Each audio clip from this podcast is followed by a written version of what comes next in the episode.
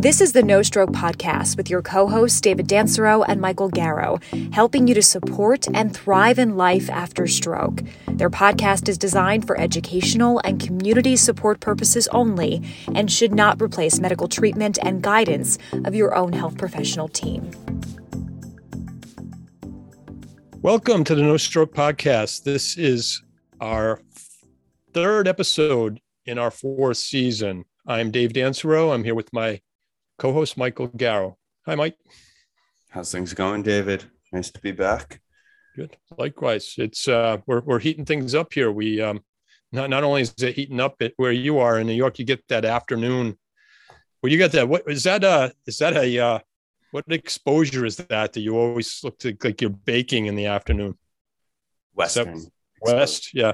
So yeah, you know, it's tough, tough. You know, like the the views of Manhattan. You know, just get a little glary at, at around you know four o'clock in the afternoon. Uh, so you know, you have to squint to kind of see see the skyline. It's tough.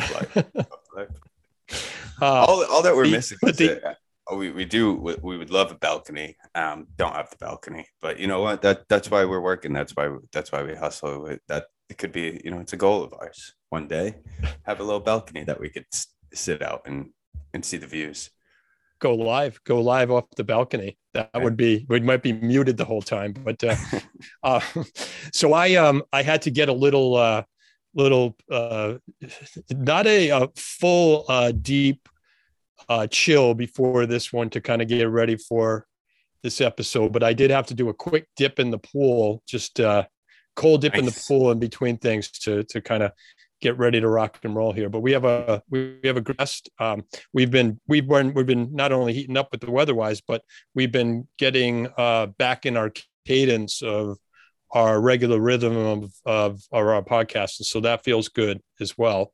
Um, yeah, and yeah. you're getting the groove back on. It's um, yeah, in summer months. I mean, we're it's it is tough to schedule, you know, through the summer, a lot of vacations and everything. But yeah, we've been lucky. Um, and yeah, have a good one today.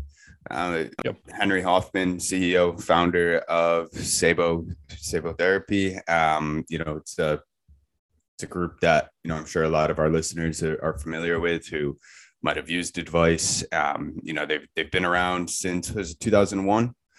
Yeah, um, you know, early days. You know, yeah, Henry Henry will kind of give the origin story, but that was a good discussion. Uh, you know, Henry he he got connected through us from uh, Dr. Carolyn Brown, who is a past guest, um, who who runs now Stroke OT.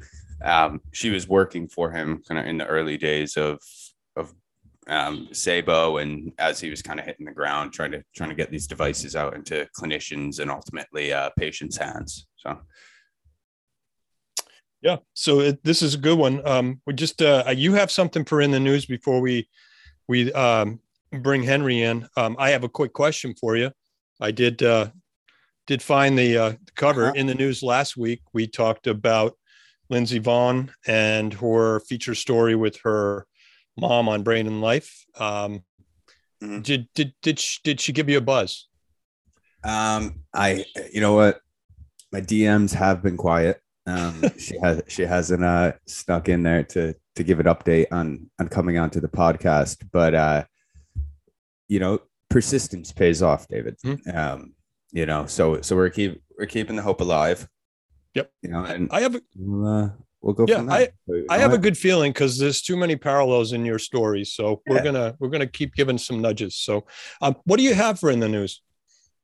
Um, a little snippet. I I think it's you know I have reached out. Um, hopefully get get this group on as a guest to really dive into it. Um, I haven't really got my head around exactly what what the science is, but it was a study out of uh, NYU, uh, and it, it, was around the a um, algorithm and machine learning tool that is able to detect kind of movement with it for stroke rehab, right? So like the precise and accurate movement intensity for stroke rehab patients. Um, it's called the PrimSeq digital tool. Uh, and really this tool is meant for therapists uh, to use during the observation and evaluations of uh, you know folks with upper arm and lower arm uh, paralysis. So they've they've apparently kind of trained this algorithm to work similar to like a you know the the speech recognition tool on your phone when you talk into it, it's kind of tracking and then spits out the words as text on the screen apparently what this algorithm does is through wearable sensors and kind of video be able to track what that patient's doing currently and kind of give that range of how long it would take to kind of get to a next level of of range of motion um, through this algorithm kind of learns things so mm-hmm. I don't know if I explained that very well, so I'm hopefully going to we'll hopefully have the the group on who actually led the research yeah. to kind of dive into it um, because it is it, it's pretty interesting. Um, you know, apply application of of some of this AI seems pretty kind of nuanced in the field, so it would be cool to kind of see you know the direction that they're trying to take it. Yeah, interesting. Let's uh, maybe we'll get that in the in the notes too. I'd like to take a look at that as well can follow up and get them on to talk about it more. But that that's a good one. And I'm not gonna uh, I'm not gonna make any excuses. I I'm not up on the stroke news this week. I think I told you, and I'll share. I started a. Uh, uh, I went back to school in a little bit of a way, and uh, to to some taking a, a, an evening course at community college on UI uh, UX. So it's really uh, very very interesting, and it's um, I'm already starting to look at things in a different lens from a sort of a design or a usability lens. And um, I uh, I didn't realize just how um, how much time it would take, but um, it's all it's all good. I'm I'm really enjoying. I'm glad I I'm glad I enrolled. So I um, it's a little the, it's a little con- for the audience who might not know UI UX. Give the give the thirty thousand foot view of of what you're doing, what you're trying to to learn here. Well, I'm just looking at uh, the the in, in, terms of design, and this is um, this is uh, user interface and user experience or user design is uh, you know can apply to a lot of different um, areas uh, uh, of of not only manufacturing, but this is particularly specific more to to to apps and digital. Um, so a lot of the exercises and a lot of the the homework is specific to um, you know web design and usability testing and a lot of the terms that I've worked on with other teams and projects that I'm on. Um, a lot of the um, language um, is is now making better sense in terms of the the tools that are used to to do the testing and to to collaborate. So um, it's um, it, it, it it's it's keeping me um, it, it's keeping me up a little bit later than I'm usually up at night, getting making sure because the, the, it's twice a week. So um, I've got uh, I've got four more four more weeks of learning, and then uh, hopefully I can apply some. Maybe I can uh, use some of the um, the lessons learned to give a couple of tweaks to a few of our uh, sites too as well. So yeah, and it, and you know what, I could already see like you know the the photos in your background there on the wall. You've already you know they're already a little yeah. straightened up, more organized. You know, it's uh you're you're being able you're applying this to well, to your uh, art collection uh, as well, David. Yeah. I don't have a lot of negative space in my background. I think that's no, the term that I should be using. No, yeah, negative space. what? Certainly not. But hey, uh, you know, interesting. Glad you're taking the course. You know, you, you never stop learning. So keep right. it up. Um, it'll be Thank certainly you. something that, that's practical for you. Um, so yeah, let, us jump into the podcast. Uh, again, we are joined by Henry Hoffman, CEO and founder at Saebo Health. Um, great conversation, great guy. Um, you know, we really he's been in this stroke space for a long time um, truly passionate about it. And I think that really comes out in that episode. Um, and as always, you know, if you guys are interested to connect with Henry, we've left information in the show notes. Um, and you can find them at Saebo, saebo.com um, for the whole product log and, and everything that, that they have on offer. So um, with that, let, let's jump into the episode. All right. Welcome back to the No Stroke podcast. Today we are joined by Henry Hoffman. Um, Henry, we we got introduced through mutual friend, um, mutual uh, one of your old colleagues and a past guest of ours on the Stroke podcast, um, now Dr. Um, Carolyn Brown. So Carolyn is doing some great work in the, you know, she's a occupational therapist by by background, um, and we'll dig into kind of how you two got connected here shortly. Um, but again, it, when when she said that, you know, she knew you, we, we got quite excited because Saebo is is something, you know, especially in the the stroke rehab space, um, that a lot of people know. Um, it's a great great set of products, and you know, we're excited to dive into the origin story, your background, um, and really the evolution here of of what's to come with Saebo. So I'll let you kind of get get started um you know can you for our listeners can you just give a bit of background on you know yourself kind of what short journey and kind of how you got to where you are today? Yeah well it's always uh, good to see you guys and thanks for having me on and excited to talk today about what's up and coming in the stroke industry. Uh, so I'm, a, I'm an occupational therapist and carolyn i've known carolyn for probably almost 20 years now. Uh, I uh, after graduating from D'Youville College in Buffalo, New York, I uh, made my way to Burke Rehab Hospital in White Plains, not too far from you guys. And um, it was there where uh, the thought of Saebo started. At that time, uh, my brother was in North Carolina as an OT as well. And it all started with a device called the uh, Saebo Glide, which is a vertical pole gliding exercise device that you work on for shoulder strengthening a, uh, a mother came in with her hemiparetic uh, cerebral palsy 16 uh, year old son wanting to participate in canoeing. And um, the problem was his hand could not stay on the oar. So they wanted, as OTs, we adapt and we modify and we create ways to be independent. I took the oar, modified a thermoplastic sleeve uh, that went around the oar, and then uh, that took a water glove, sewed Velcro on one side, hook on the on the sleeve and the hand was stuck on the oar, it would just glide up and down so the boy could participate in um, uh, rowing a boat, which was great. We, we accomplished the goal. And that, that oar was sitting in the uh, corner of the room when I was treating a stroke survivor. and I noticed she, uh, at that time, had proximal weakness. Um, I said to her, Do me a favor, humor me and put this oar uh, in between your legs. And as we're lying down, she kind of gave me a strange look. I said, Trust me here, we're going somewhere with this and uh, she actually grabbed onto the gliding sleeve uh, with that water glove, which was holding her hand for control. And she did great proximal smooth movements. And that's when the light bulb, this is 2001, the light bulb went off. Wow. Because back in 2001, we had nothing for stroke rehab. We had e-stim maybe, uh, not consistently. We had a skateboard, a little board on wheels, an arm bike. I think that's pretty much it. And just do some pulleys or something. It was just awful.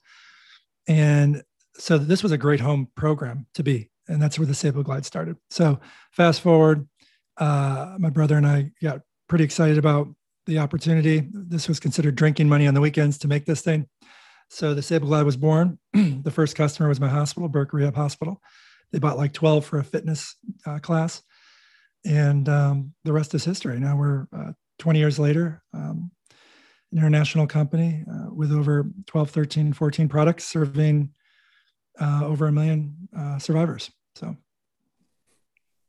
Wow, that's what an intro. That, that is, uh, I, am smiling because as a clinician, you know, you you mentioned we didn't have a lot. We we, you know, if we have if we have duct tape and we have bands and tubes, we find a way to to get those those outcomes that the patients want. So, um, great, uh, great start to the innovation that sparked that. But if we step back, what what what motivated Henry to go to become an OT? Mm-hmm. Well, you, that's your, your brother and you both both are in the in the business, so to speak. So how did that start? Yep, yep. It all started with my dad's poker buddy. To be honest with you, I was a sophomore in high school, and every Tuesday he had uh, eight or nine guys uh, over, or they rotated, and and one of the poker buddies uh, had his own therapy clinic, and I was a high, I was a sophomore in high school, still trying to figure out what the heck I'm going to do with my life. Um, didn't have the greatest grades, got in trouble a lot, kept challenging everybody. It was frustrating my parents. And um, which I think that came to help me in the future. But uh, the uh, his friend um, volunteered to have me come over and watch him for three Saturdays and I fell in love. I fell in love with the process, fell in love with him helping people, uh, fell in love with how easy it was to uh, complete your day. You weren't bored. It's not like you're sitting at a cubicle. Um, so I, I knew right there, this is what I want to do. I want to help people. I want to solve their uh, problems. Um, and it kind of felt good uh, because my mom, when I grew up, she she was diagnosed with ovarian cancer. So for years, we tried to solve her issues and we couldn't and maybe there was some ability there to have a bit more control over that and helping people put a smile on their face and that's how it started so uh, after volunteering i did more volunteering at the local hospital applied for different schools and that's how the ball got rolling interesting and and you know you were you're fortunate to be at burke I, from my understanding it's one of the largest rehab centers you know in the in the country um, you know, so during your time there, obviously they were the first ones to kind of give you that opportunity to bring bring this device in. Um, you know, what was it for? Like, what was the biggest hurdle for you in that at that stage? You know, when you were kind of at the beginning of saying, "All right, this could be something," and then you had your first buy-in. Like, walk us through yeah. some of some of the early stages of, of Saebo. Yeah, so this is before any of the other products. If we just stick with the Saebo Glide, which was really the start of everything um, go to work in the morning, get home at 3:30, go into the basement and figure out a business model for the Saebo Glide, right up until like 9, 10 at night. Uh, writing a patent, never even knew what a patent was, how it worked. Uh, there wasn't YouTube videos at that point. This is 2001 AOL dial-up, right? So uh, you just go to the USPTO.gov website and look at the FAQs and then st- and then look at samples of what other products were s- similar to ours and start figuring out how to write claims and descriptions. So I spent a lot of time um, uh, with my brother perfecting the product, um, writing the patent, uh, coming up with flyers, brochures, and then how the heck is anyone even going to know that this thing exists? Because because pre-internet, you know, it's pretty much get in a car and drive everywhere, right? well, the internet started coming around. It was 2001, so people used it. So I was able to get uh, addresses for all the rehab catalogs, hospitals, anyone that deals with stroke, and then sent them a brochure. And that's how it kind of started. But the transition was crazy when we created the second product, which is now known as the SaeboFlex. I was still working at Burke. My brother was still at his uh, job in North Carolina. And we were trying to solve a bigger problem. Now, I'm glad we had the Saebo Glide because that focused on uh, shoulder and elbow exercises for stroke survivors. That was very progressive. Um, so usually back then, when you discharged your patient, you gave them a program at their current level, and you said, "Good luck, have a good life. Here's the program for you."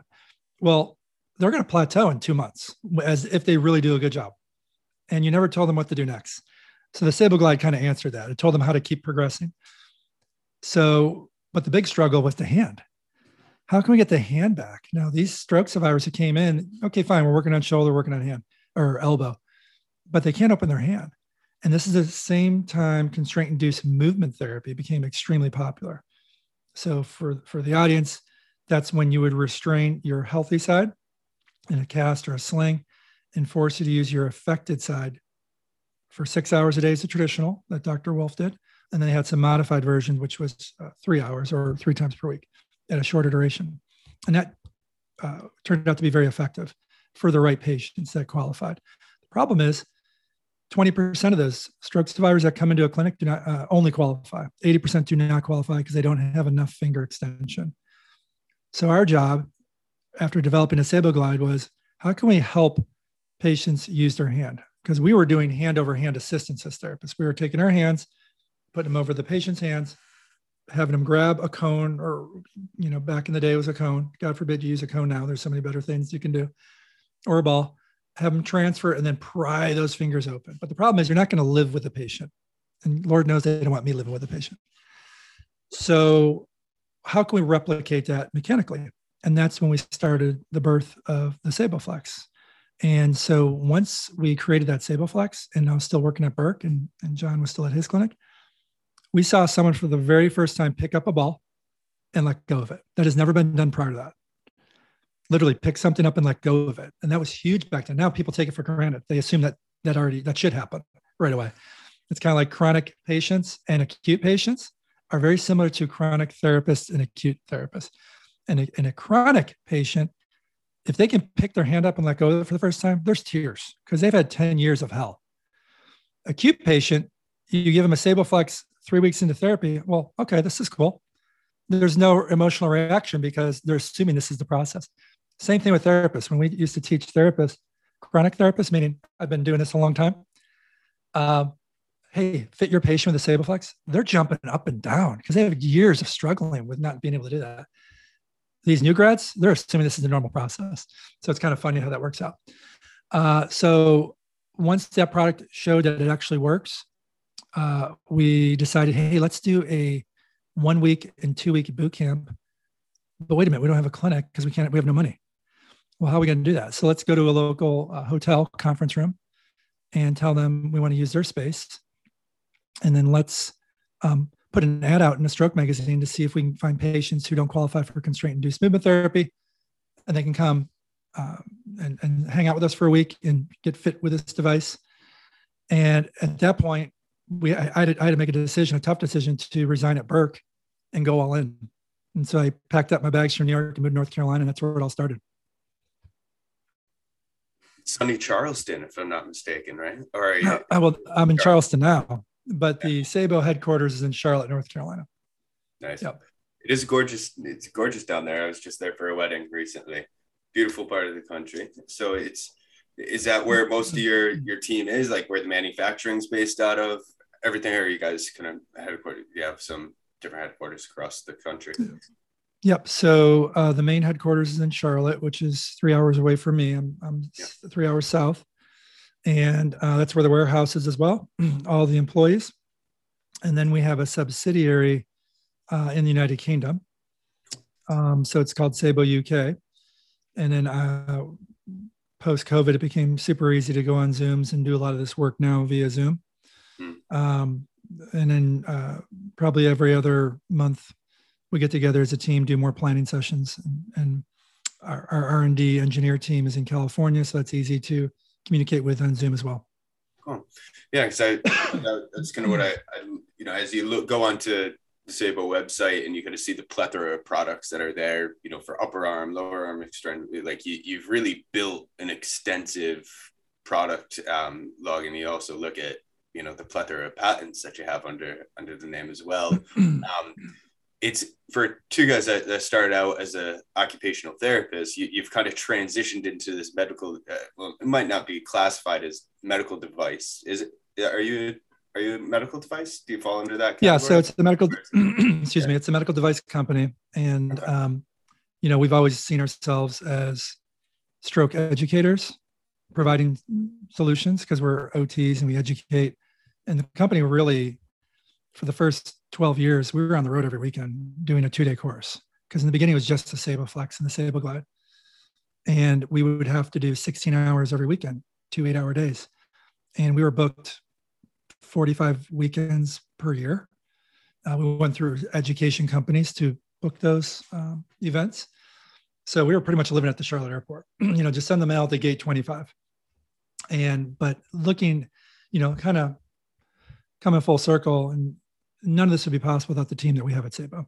You know, there's, although we're having the podcast, you could have the podcast with anyone at Saebo and, and, and, and get a wonderful story.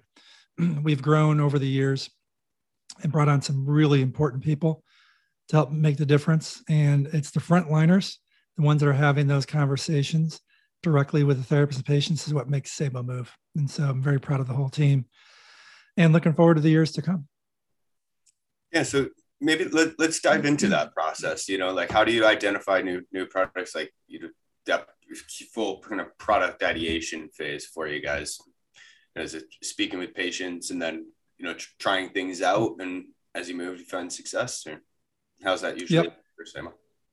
well you know you know the you know those rep catalogs are 4000 pages we have a competition stay blindfold and just pick a page and say okay we're going to do that no um, all kidding aside you know the, the the the product line was strategically created based on science and based on need so one of the I think strengths to Saebo is it's a therapist run business for therapists by therapists. It's not four engineers out of, you know, some robotic school trying to understand what therapy is, or you know, two businessmen with MBA degrees saying, "I know stroke rehab." It's literally therapists they're sweating tears struggling with therapists on a daily basis figuring out what the needs are. And no no offense to the mbas or the robotic school people. Um, so as we looked at the uh, what's missing we went right to research. And i used you know obviously we all do pubmed. We do ebrsr which is the evidence-based review stroke research from dr Teasell out of canada. And we can really um, categorize what's gives us what's most beneficial. Can a patient use it independently without a therapist? That would be that would be a sweet spot. And then the ultimate sweet spot is is it affordable? So something Saebo will never be is a company that sells to patients products that are thousands of dollars. We need to have these solutions under at least most of the solutions under a few hundred dollars the average median household income is getting lower and lower. You know, let's say it's sixty thousand dollars. That's not the average household median income for a stroke survivor because they just lost half of their income, right? So, so our job is okay. What's proven to be beneficial and effective? So it's not you know some type of junk science. What do therapists need that they don't have today, or what can we improve upon? And then we go to the drawing board, and I work with the team in California that's our engineer team, our R&D team. And um, we iterate. So it's every, we're on weekly Thursday calls, discussing many products, product improvements. They send back a prototype, drawings, prototype, and the prototypes are nasty in the beginning. They're supposed to be. And then it goes through major iterations. And the good news is we have, I, I see patients all the time. Uh, they come fly in and, and get some therapy. So I have access to them and and they go through the process with me and they give me the feedback and we tweak it again. And finally finally it gets to a stage where we all agree this is probably the best we can do. Checks all the boxes therapist box patient box our box price point's good. And then we finally go to um, finished production. And then we have a whole marketing team has a whole product launch process and an education process. And so from start to finish it could take you know as long as two years So Henry, as you as you continue to scale, um, you talked about being mindful mm-hmm. of the end user, the consumer. In your case, that and, and and we've we've talked about this on our show many times. Is that you know one of the biggest barriers we see with a lot of products and innovation is that is that too high of a, of, of an acquisition for the the user to to use. Sometimes therapists because of that are guilty of not exposing their patients to that because they don't want to disappoint them for lack of better terms. Um, how are how are you facing the barrier of uh, of even at that price point where where are patients um, are they asking you about reimbursement? I guess is the is the easiest way. How how do, is this something that can get covered? So it's funny you say that, um, and we joke about this, and and you know because we do see ourselves as one of the most affordable leading stroke companies, probably the affordable leading stroke company uh, in the industry. And we have products that are seventy eight dollars, and we'll get an email saying, um, uh, "Can we break this into monthly payments?" or um, can you can you offer discounts? And i'm like and and and the $78 products you know we're trying to give away at very low margin very low margins just as a way to help them and they're still struggling. So the part that we chuckle with in the back of the room is how on earth can we continue to see these research funded uh, articles continue to push out high technology stroke studies? And why do we keep funding them as a, as a whole collective whole? Why are we funding there's 1,300 upper extremity, for instance, RCTs for stroke. And, and the most of them, uh, several hundred, are geared towards robotics. Now, you brought up reimbursement, you brought up the end user. You can't say end user and robotics in the same sentence. Robotics are for hospitals. And so, yet we continue to still fund these ex- very expensive products so they can give us the same results we've heard over 200 times. yeah, it kind of it kind of improved, but results showed it's good when you combine it with regular therapy. Okay, do we have to do one more study to show that? So let's say it does improve to the point it's significant improvement. Do you really think Mrs. Jones in Brooklyn in a four story walk up will ever have a $90,000 arm robotic device? So looking back, and when we get these emails saying, gee, can you break up the payments uh, of that $78 device?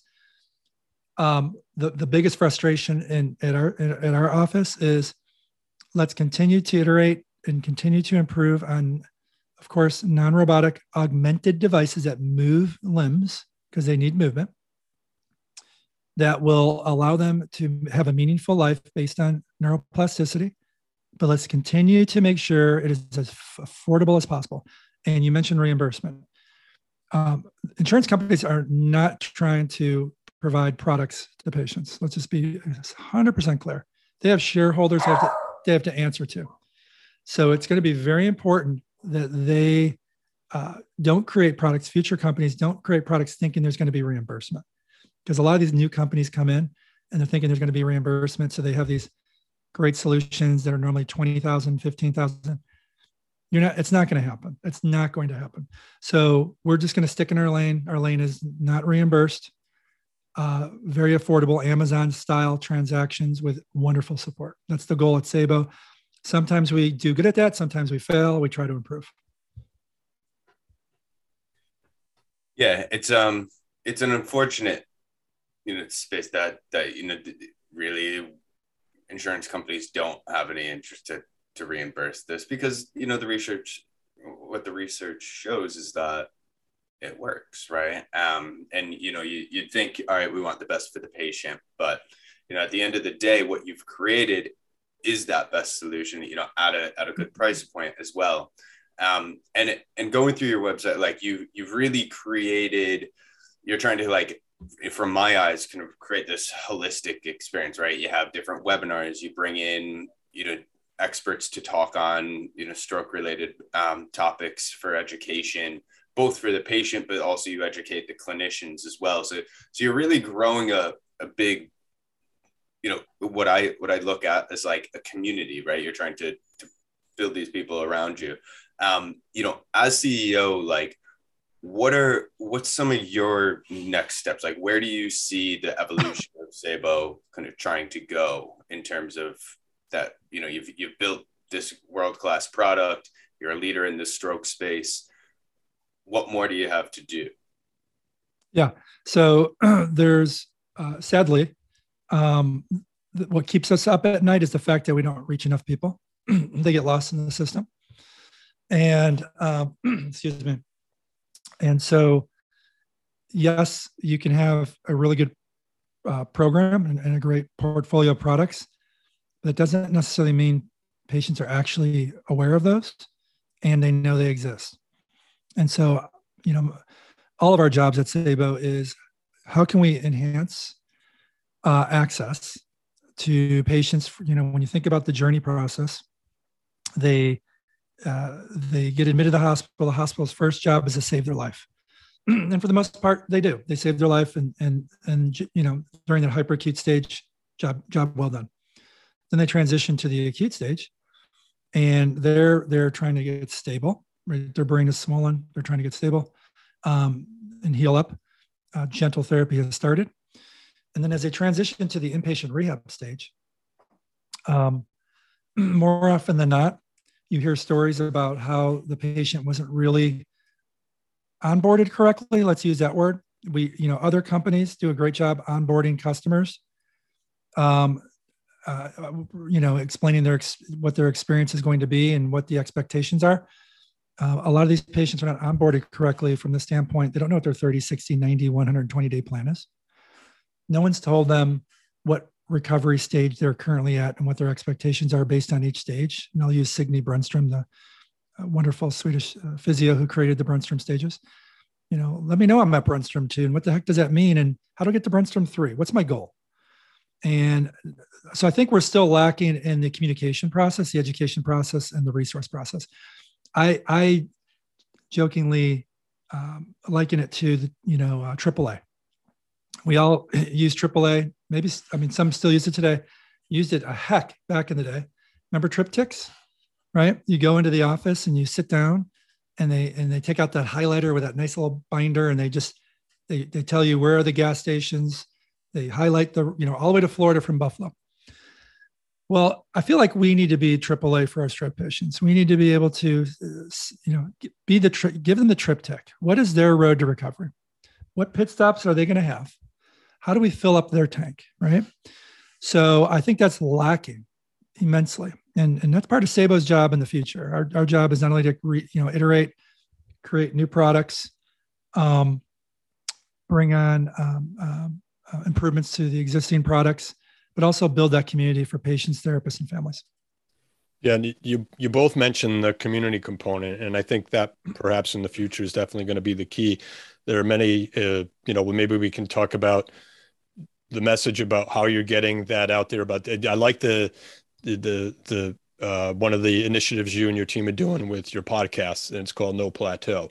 And and and some of that education and like what we're doing here with our podcast is to help um, share patient experiences as well because if it if the training or the um, the awareness that a, a, a, affordable product exists is is maybe escaping um, the the opportunity that it if it doesn't happen in the clinic um, there are there are you know new mediums that can hopefully um, build that community so someone can say, well, have you tried this? And in, in, in some of the work Mike and I do, we we we get some of our biggest gems from the survivor communities we go in and we and we speak with. So, um, can you talk a little bit about um, uh, about what what what's maybe coming next in in in regard to how you are uh, expanding your community? Is there are things that you can share, um, or is is uh, is that undercover right now? Well, a lot of it is undercover, um, but I but it's no surprise to everybody. The the, the key uh, pillars are going to be um, better onboarding for patients and families early in the process. Um, a lot of resources for patients. Again, I used the AAA example. I mean, think about all the resources you get as a AAA member. So I think the resources are going to be key. The communication with a specialist will be key. You know, when you think about um, the journey of a stroke survivor, there are therapists that treat stroke, but there's not a lot of stroke therapists or neurotherapists. And that's a big difference. And so when these patients get discharged from whatever hospital, they then they go 45 minutes back to their suburbs or rural community, it's over. And I hate to be that blunt, but it's a gamble. If you if you live in a, a metro and you have access to that same hospital that's a, uh, that are neuro experts or neuro nerds, you got a good chance. You got a fighting chance. But far too often, I see the opposite. I see the patient who lives 45 minutes away from a major city and their quote unquote therapist that treats stroke is someone who 90% of the time is treating ortho. So if you're treating ortho 90% of the time, you get the occasional stroke, game over for that stroke survivor. And I, and I hate to be that blunt, but it's you see it over and over. And the, the, the, luckiest ones are the ones that go through spontaneous recovery. So when you have that stroke, not to digress too much, but when you have a stroke and you're in that subacute phase and your uh, area surrounding the core that died in the cortex um, is still alive but very weak, um, that area uh, has a fighting chance. It went through shock and awe, but it has a fighting chance to come back.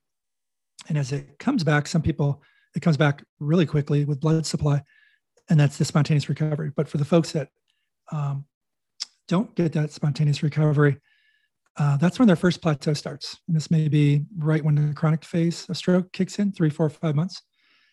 And guess what? They're discharged. And oddly enough, and sadly enough, patients are in the inpatient hospital for two weeks now, one week. It's not enough time. So they're discharged, they go home. They are now, um, uh, they've, had, they've hit their first plat- plateau, and they're going to hit many plateaus. And let me just be clear Saebo's tagline is no plateau in sight. our podcast that's going to be uh, starting soon, the No Plateau podcast. All of us on this call plateau. We plateau as dads, uh, fathers, uh, athletes, uh, em- employees at work. But what we do is when we plateau, and think of like an athlete. If Tiger Woods plateaus, he plateaus on a swing all the time. Then he modifies his swing, he edits his swing, and then he, per, you know, perseveres and pushes through that mini plateau. So I call them mini plateaus. So we edit all the time as we plateau, and then we persevere, and then we hit our next plateau.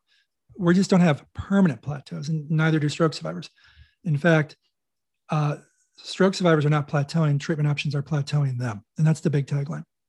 So, as they go through this process of having these mini plateaus, they're also rewiring their brain because they're with a hopefully a neuro nerd or a neuro expert, a neurotherapist, not a therapist that treats stroke or neuro, a neurotherapist. That means, and what is a neurotherapist, guys? It's someone that goes and takes all the neuro certifications that are available. It's someone that reads all the articles on a monthly basis. It's someone that has 90% of their caseload is neuro. So guess what? That's not a majority of our patients. So why is Saebo building this community? And why are we talking about that?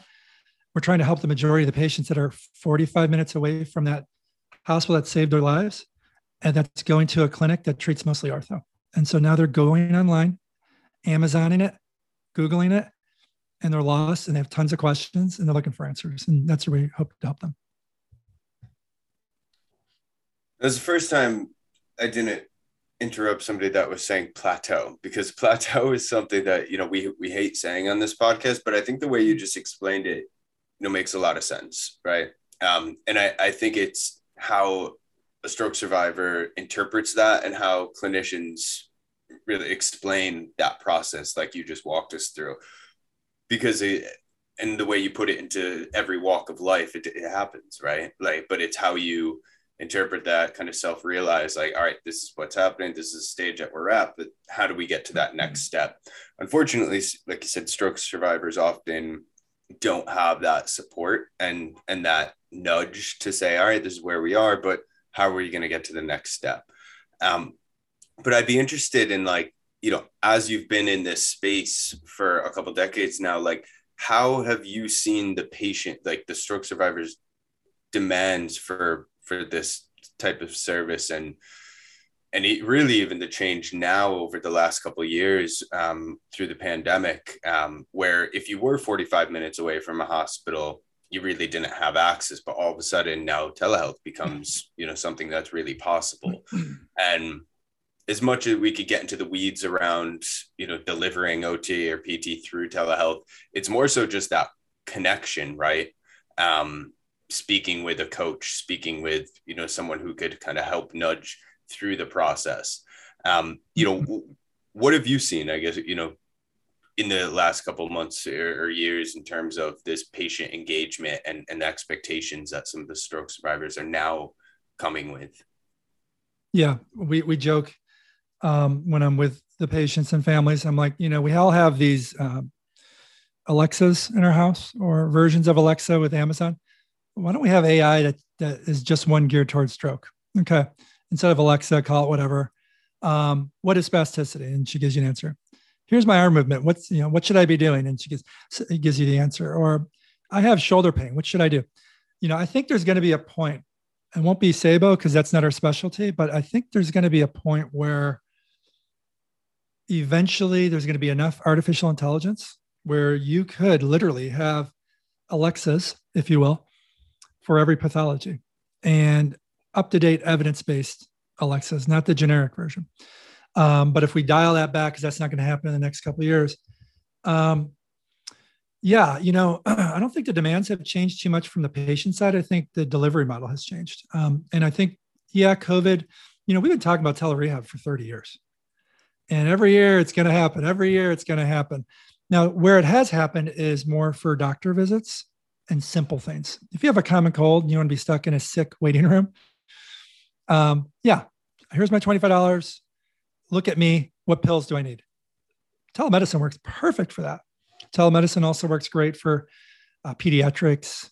Uh, maybe it's speech, uh, maybe it's um, cognitive um, impairments. Good luck trying to successfully have telerehab for someone who need, who has a hemiparesis, who you physically need to help. And the caregiver, your 82 year old husband, is not going to do it, right?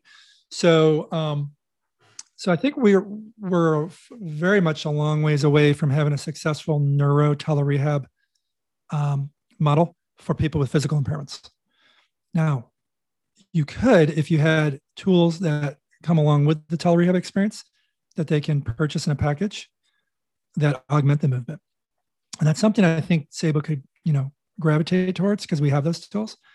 But it is still a process to get patients comfortable with that experience because they do want to be right in front of you live and interactive. So I don't think the demands have changed so much because patients still have the same issues. Um, I do think it's still going to be a struggle. Um, I do like the, the direction the mental health community is going with coaching. And there's a lot of products you can purchase where it comes with coaching hours and sessions. Um, I think there might be some traction there, but still it, it's low percentage at this point. We still have to prove this out. And the other thing that's becoming, you know, popular is, digital therapeutics in general. You know, people like putting a strap on their wrist and watching their hand move on a screen. You got to have the movement number one to do that. Um, so I think uh, keeping it affordable and those types of gadgets are great too. But the folks that are not going to benefit the most from the, all these new gadgets that are on Amazon are ones that can't lift their arm, can't move their leg, because you're going to need more than just a wearable sensor to move your arm or lift your leg. That's not going to lift your arm or, move your leg, but it tracks your movement. Okay, well, the arm's not moving, so I don't need to track it. So we're far from uh, coming up with a solution, meaning the industry is far from coming up with a solution that's going to allow a client to go on Amazon, buy these sensors, play these games, and have something move their arms for them. And by the way, it's all under a couple hundred dollars. So maybe that's where the research needs to be spending their, their investment money towards finding those solutions. Yeah, and you mentioned um, a really good point um, in terms of outcomes being determined by zip code and and and packaging innovation. I mean, we usually end with a magic wand question, but you kind of touched on where where you feel this industry needs to go to provide better affordable solutions and going you know, really addressing that chronic stroke that you mentioned at the beginning. But um, if you if you did have that magic wand for the the innovation part um, is it what i'm hearing is there's is, is there is there a need for sort of a marketplace that would have all those tools let's say it, it to, to, with mike's question about the telerehab and the ability to coach i agree um, you're the the the the the the video alone i i see that as the gateway to be able to get the face face time and the technology and the tools that maybe work in the background as the ability to augment that experience. Um, is there, it, do you do you feel like there we're going in the right direction with um, where you know there's there's these new codes that are coming in the pipeline that we're trying to use in PT and OT these remote therapeutic monitoring.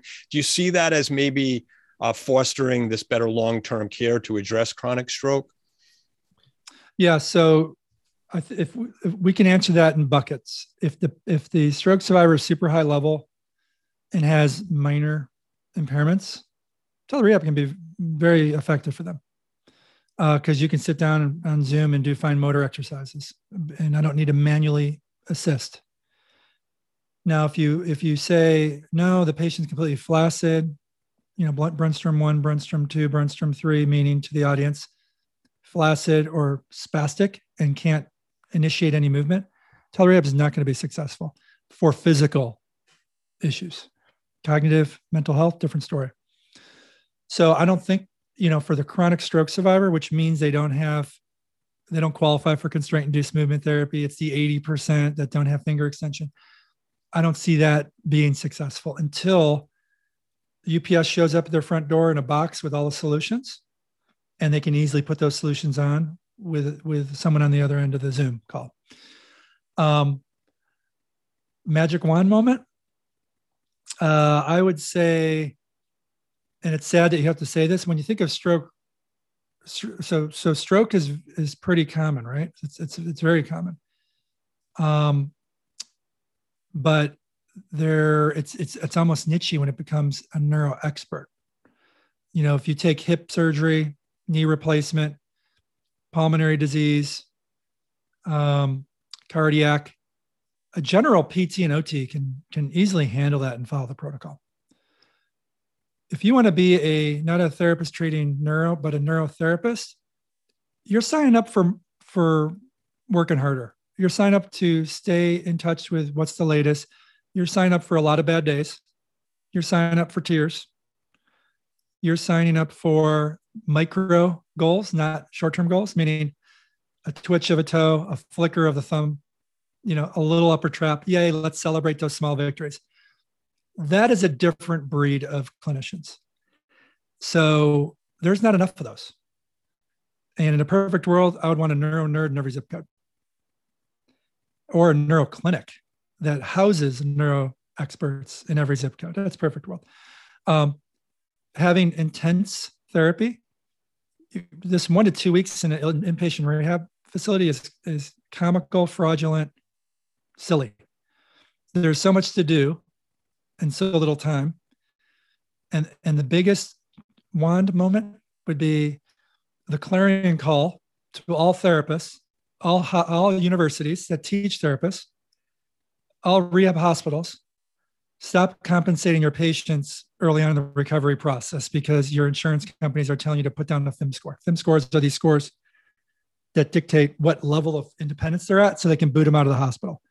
So, as OTs, we're learned early on in the education process in school, in fact, teach them how to do one handed things as soon as possible. Okay. That's pretty much telling your brain stop firing signals and rewiring because I'm teaching the other side to do everything as quickly as possible for insurance reasons, not because it's going to help neuroplasticity. Do you realize that still happens in 2022? Do you realize teachers are still teaching that? So the magic wand moment is you get admitted to the hospital. You're not going to very once by a therapist teach you how to do independent ADLs one-handed. You know what that is? That's a video series that your family's going to review with you at the cafeteria when you have nine hours to relax. Do you think we went to school five hours of training to become a glorified shirt donner?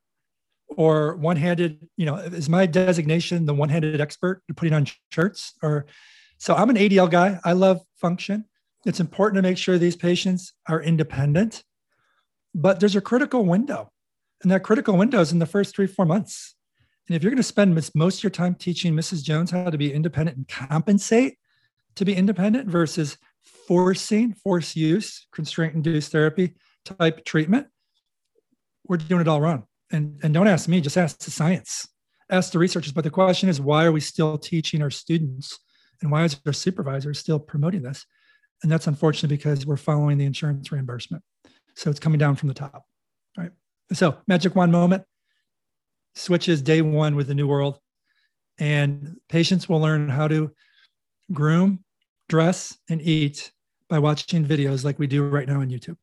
It's a DIY project, in my opinion. Yeah, it's it's a great answer, and you know, one thing that as you kind of hit on there, um, one thing as as long as David and I have been involved in this world of stroke rehab, it's you know following the money, right? And seems like it's the same in the clinical world of, of what's being taught at, at a yeah at a university level.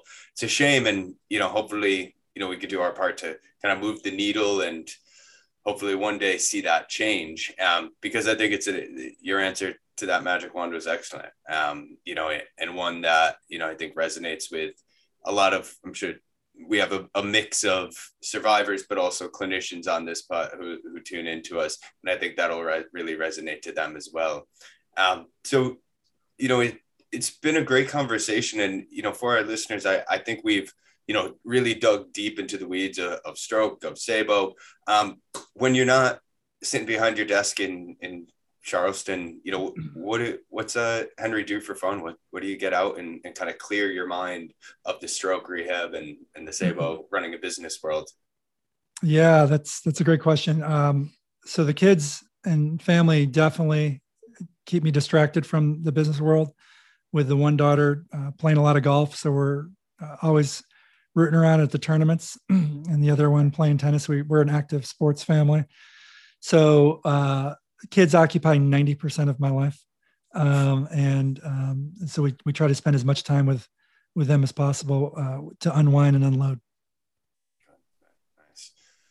Well, David, I'll let you I'll let you wrap it up here. Um, it's yeah i just i just want to thank you henry for uh, your time today and really especially with your magic wand speaking the truth on what needs to change and and really where we're at and where we need to be as a profession um, to serve this community the best. So we'll put all your information in the show notes if anyone wants to reach out to you. But in in closing is there anything that you'd like to say that we might not have covered? Any any any any uh, closing remarks no, I think we did a great job kind of summarizing the state of the industry. And I appreciate you all having me on and looking forward to having you guys on our future podcast uh, coming up. That'd be great.